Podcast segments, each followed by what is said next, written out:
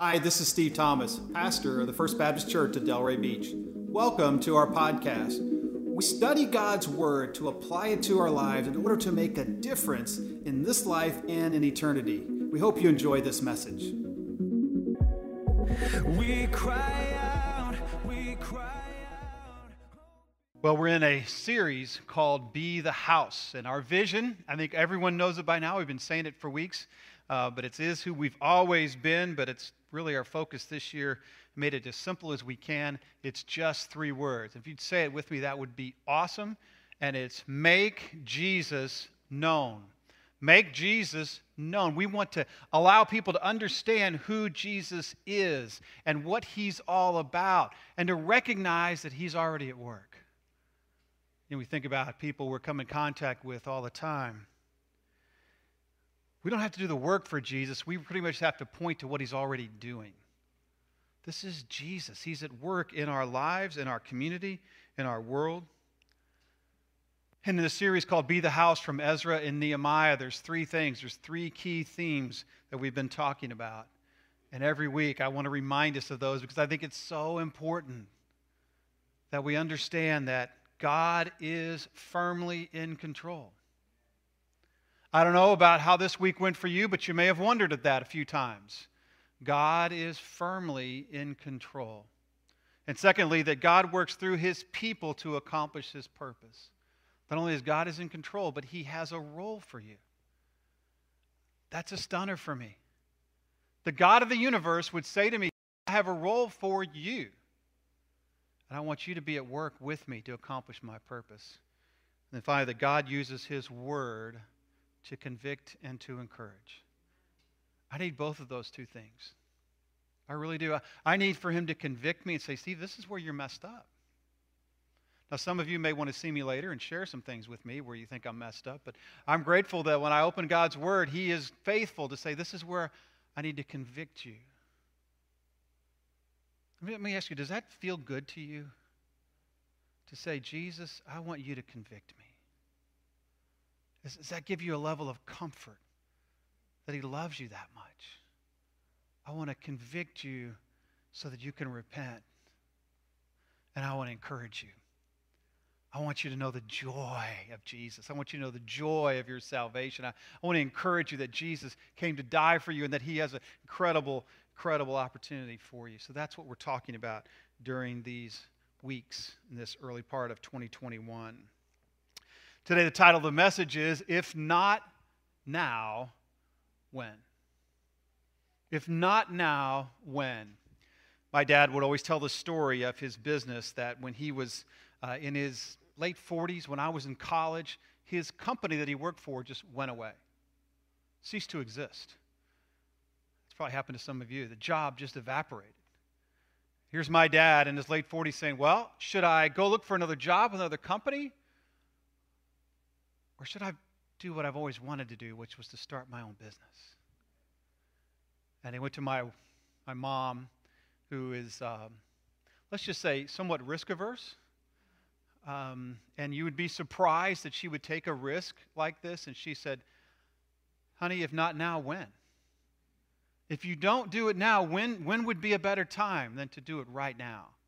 I love that about my mom that, that she stood up at this time of uncertainty and said, Dad, Bill, go ahead and do it. And he did. God blessed it.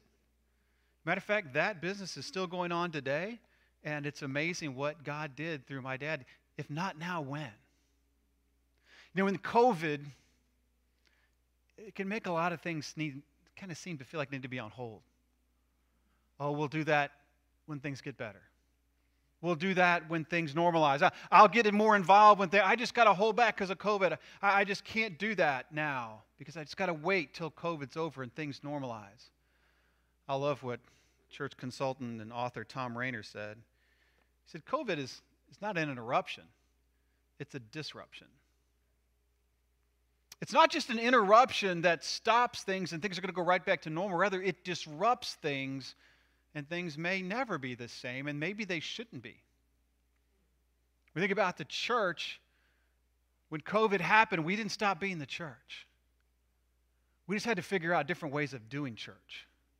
We just had to figure out different ways of connecting with each other, different ways of being faithful to the call, the gospel call. It's a very dangerous thing to say, well, it's not yet time. It's not time to do that. We need to figure out what does God want us to do. You know, we've we've all figured out how to do stuff differently, haven't we? You know, at the height of COVID, when everything was closed, people found ways to eat. They found ways to get groceries. They found ways to do what really mattered. If not now, when? When I was 39, most of you know, I, I had a corporate job. Things were good. Lived in a great place. A lot of family around. I thought, really, I wanted to do ministry, but I thought, really, let me just work another 10 or 12 years, Lord, and I, I could early retire, and then I have lots of time to do all kinds of great ministry. And I was tell God this until one day I spent some time in a personal spiritual retreat, which I recommend, incidentally. I spent a day on a river in Missouri, and God got a hold of me, and He said, Now's the time. Not 10 or 12 years from now. Now's the time. I want you to join me in vocational ministry now. If not now, when? And I'm asking all of you the same question. As God calls us to follow Him, as He calls us to be the house, to be the place that people connect with Jesus. If not now, when? And as we're looking at Ezra chapter 4, ask yourself the question what's holding me back? Is there anything holding me back and saying, I really want to wait till later, or I'm not ready yet? I don't know. Whatever it is, I want to ask you, if not now, when? Ezra chapter 4, beginning in verse 4. Ezra chapter 4. Remember where we're at in the whole history of Israel? God created this amazing nation, created out of the seed of Abraham, went to Egypt, wound up getting oppressed. God had to rescue them. And let me just touch on that for just a moment. Some people would say, well, why did they get oppressed in Egypt? Did they, did they fail? Did they sin? How, why, did they, why were they wind up in Egypt and found themselves in oppression? And let me give you a really good and clear answer. No one knows. No one knows. There isn't any real evidence of sin. God sent Joseph before them, remember?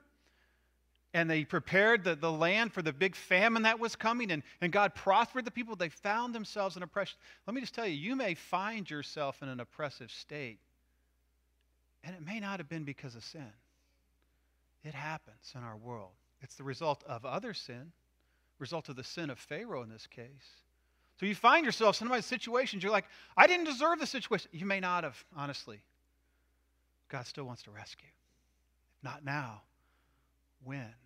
God rescued them, brought them across the, across the wilderness, brought them into the land, conquered the land through Joshua, David, built this incredible nation, beautiful temple built by Solomon. Things were great until they weren't. And they found themselves drifting further and further and further from the one true God, falling deeper into idolatry, just a constant pattern of sin, constantly not honoring the one true God. So God caused them to fall into exile by the Assyrians for the northern kingdom and Babylon's, Babylonia for the southern kingdom. They found themselves in exile. And God left them there to rot. No, no, He didn't.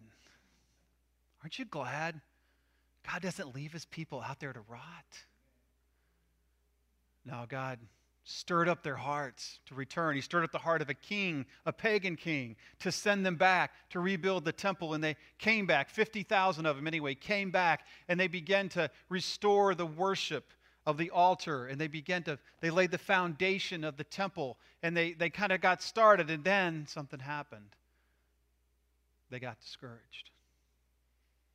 They got discouraged.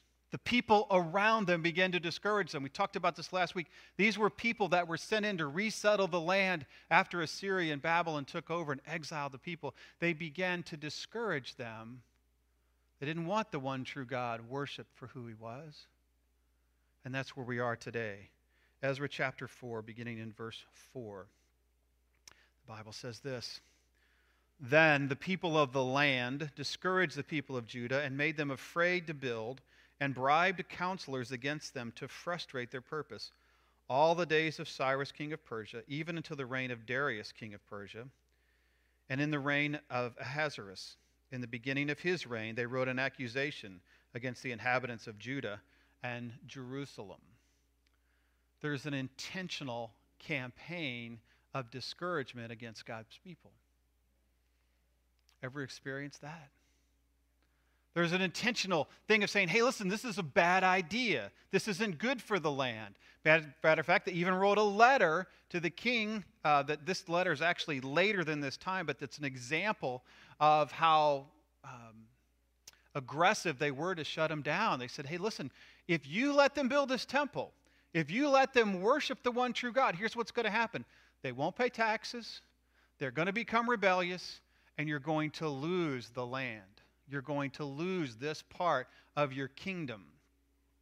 Very, very harsh criticism. But you know what? They should have expected it, right? Sometimes we see people, God's people, be discouraged by people who want to discourage them. And, they, and it, it feels like it's kind of a surprise. Listen, ever since God's people came into existence, ever since Jesus came on this earth and started to raise up disciples, there have been many who said, that's a bad idea, and tried to discourage God's people. So we need to always expect discouraging opposition when we're building and being the house of God. Shouldn't be a surprise. It's something to be expected. It happens all the time. It happens. And they got discouraged. And in verse 24, we see what happened. It says, Then the work on the house of God that is in Jerusalem stopped, and it ceased until the second year of the reign of Darius, king of Persia. Faced opposition, they said, You know what? I think, I think we just need to quit for a while. I think we need to wait till this opposition goes away and dies down to a better time. I think we just need to stop this. See, opposition makes us want to quit, to fade into the fabric of the, of the community. They didn't move back to Babylon, to their credit. They stayed in the area of Jerusalem, but they stopped being the house. Remember what God had done. God had stirred up in them to make this risky and expensive move all the way across the, the wilderness into uh, Jerusalem, and they began to build, and they had, they had made this big commitment, but they said, you know what, I, we're discouraged. I think we need to stop now. I think we need to quit. And that's what opposition wants to do. It wants you to stop, to stop being the representative of Jesus to stop being the, the house, the connection between people and God. And that's what happened to the people of Israel. But don't you love it that God didn't leave them there? Verse 1 of chapter 5. If you feel distant from Him right now, know that just being here today is a good sign. See, God doesn't leave us distant from Him, comfortably distant from Him. Ezra 5 1 says this Now, and this is after 16 years, the prophets Haggai and Zechariah, the son of Iddo, prophesied to the Jews who were in Judah and Jerusalem in the name of the God of Israel who was over them. So God sent prophets to talk to them, to say to them what they needed to do. And here's what Haggai said in Haggai 1, verses 2 through 6. Thus says the Lord of hosts, these people say the time has not yet come to rebuild the house of the Lord. We pause there. Yeah, you know, it's just not the right time It's not good.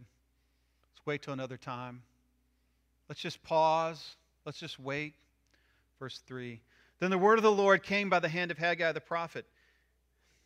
Is it a time for you yourselves to dwell in your paneled houses while the house, while this house lies in ruins? That's what he's saying. Is it, is it time for you to live in really paneled houses in those days? Would have been a luxury, big luxury. Houses are built of mud bricks, probably, possibly stone. Um, but to put paneling in them, remember, if you know your, your history of, of King David well, he said, Why should I live in a cedar paneled house while my God is worshiped in a tent? And he said, I want to build this house, I want to build the temple. But God says, I want your son. You lay out the plans. I want your son Solomon to build the temple. But David had a heart because if he, he recognized the, the luxury he was living in. He wanted God's house to be glorified. And here's Haggai saying to the people, Do yourselves dwell in these paneled houses, while this house lies in ruins. In other words, you've put your luxury ahead of worship. You've put your luxury ahead of God. That ever happened today? We put our comfort maybe ahead of worship of Jesus. The 16 years it had been since they laid the foundation of the temple, and they stopped, and they made themselves comfortable in the place they lived. Verse 5. Now, therefore, thus says the Lord of hosts, consider your ways. And as we look at, at verse 6, does this sound at all familiar in your own life? You have sown much but harvested little. You eat, but you never have enough. You drink, but you never have your fill. You clothe yourself, but no one is warm. And he who earns wages does so to put them into a bag with holes. Have you ever been there? You know, I'm working harder, but I just don't seem to be more satisfied or getting ahead. I, I, I really focus on food and, the, and, and how to make better food and good food, and I become a foodie, but really I'm still hungry and it really doesn't satisfy me. I, I've been to drink, and whatever kind of drink you drink, and maybe you drink a lot of water and you're just really still thirsty, maybe spiritually thirsty. buy more clothes, different clothes, better clothes, you still doesn't satisfy you. And when you earn wages, it just seems to fall out of your pocket putting in a place that can't be held. See, that's how God described those who have set aside worship, have set aside making Jesus, in our case, in their case, God, Yahweh, number one, and making that the most important thing, the, the focus of life. It says life becomes very unsatisfying, unfulfilling, and even frustrating. See, living in a paneled house is never fulfilling when worship has been abandoned living in a nice place, having good things. Nothing wrong with that. But when we set aside worship and we quit being the house, being the connection between God and people, we're never going to be satisfied. It's always going to be uncomfortable, and we're never going to be fulfilled. But God loves us far too much to leave us that way. God loves us far too much to allow us to live comfortably distant from Him and His purpose. See, when God convicts us and says, Listen, you're missing me, you're missing the opportunity to worship me, you're, you're missing out, it's His love that does that. It says, I want you to be close to what really matters. I don't want you to be comfortable and not have me. That's not a loving God. A loving God says, I want you to have me instead of just being comfortable away from me. True comfort only comes in the presence of Jesus, the presence of the Lord. The psalm says, In your presence is fullness of joy. In your presence is fullness of joy. So, what do they do? They've been told. They've been, God has sent his man, his men to speak to them. Verse 2 of chapter 5 of Ezra says this Then Zerubbabel, the son of Shealtiel, and Yeshua, the son of Jehozadak, arose and began to rebuild the house of God that is in Jerusalem and the prophets of God were with them, supporting them. And then in verse, so they start to rebuild. They say, all right, you're right. We need to get after it. We need to go ahead and focus on worship again and rebuild this house. So they start the process. They don't ask for permission. And then the government officials, a guy named Tattenai, shows up and says, Wait a minute, what right do you have to do this? What right do you have to go ahead and build this temple here in Jerusalem? And they reply in verse 11 of chapter 5 this was their reply to us We are the servants of the God of heaven and earth, and we are re- rebuilding the house that was built many years ago, which a great king of Israel built and finished. Pause there. Notice what they say. Listen, we're just doing what God stirred us up to do. We're just doing what the God of heaven and earth stirred us up to do. It's so important when you're asked the question, why are you doing what you're doing? To appeal to the God of heaven. This, this is what I must do. This, this, is, this is what the Bible says. This is what I'm told to do. And I'm going to be faithful in living out my life the way the Bible tells me to live. Verse 12. It says, But because our fathers had angered the God of heaven, he gave them into the hand of Nebuchadnezzar, king of Babylon, the Chaldean, who destroyed this house and carried away the people to Babylonia. Notice what they say. They don't say, and because our people have always been right, because we've always done the right thing, because we've always been faithful, this is why we're doing it. No, no. They give an honest answer. Listen, the reason we need to rebuild is we've been unfaithful. The reason we need to rebuild this house is because our fathers were unfaithful to our God, and that's why we got hauled off into exile. You know, honesty is awesome when you're defending the faith. Sometimes we're, we want to say, hey, hey, I'm so perfect and you're not. Rather, they said, listen, we struggled, but we're returning. It's like saying, you know what, I, I'm not perfect, but I'm repentant. Right? I, I'm not saying that you can find fault in my life. You certainly can, but I want to live a repentant life. I want to come back to my God. And then he, so they, they appeal to history. They appeal to, uh, they're honest about where they are and what their history has been. And in verse 13, they come back to what their legal right is. Verse 13. However, in the first year of Cyrus, king of Babylon, Cyrus the king made a decree that this house should be rebuilt. And they go on to describe that decree. They say, look, we're just we're doing what the king ordered us to do as well. We have a reason for doing what we're doing. So they appeal to the God of heaven and earth. They, they, they point out their own, their own problems, and they also appeal to what they are legally allowed to do. I love, I love that defense of how they're living.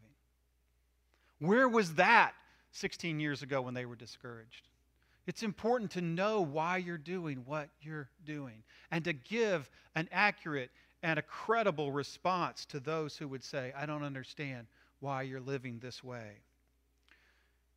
See, when you are the house, when you're being the connection, the Holy Spirit filled vessel, you're going to face opposition. You're going to face those who discourage, who want to discourage you. We need to be ready to give a credible reason. This is why I do what I do. Some of our men and I are reading a book called Persuasive Apologetics. And if you're interested, I can help you get a copy of that book. But just helps you give a good answer. Sometimes we wonder, I don't have all the answers. You don't have to have all the answers, but you need to have some. You need to know why I believe what I believe. And you need to share it in a very persuasive but loving way. You don't need to make people feel bad. We just need to share this is why I'm doing what I'm doing. And that's what they did here in Ezra chapter 5. And so as a result, they build the temple. Tatnai writes his letter off to the king. The king sends a letter back saying, Yeah, you need to finish the temple.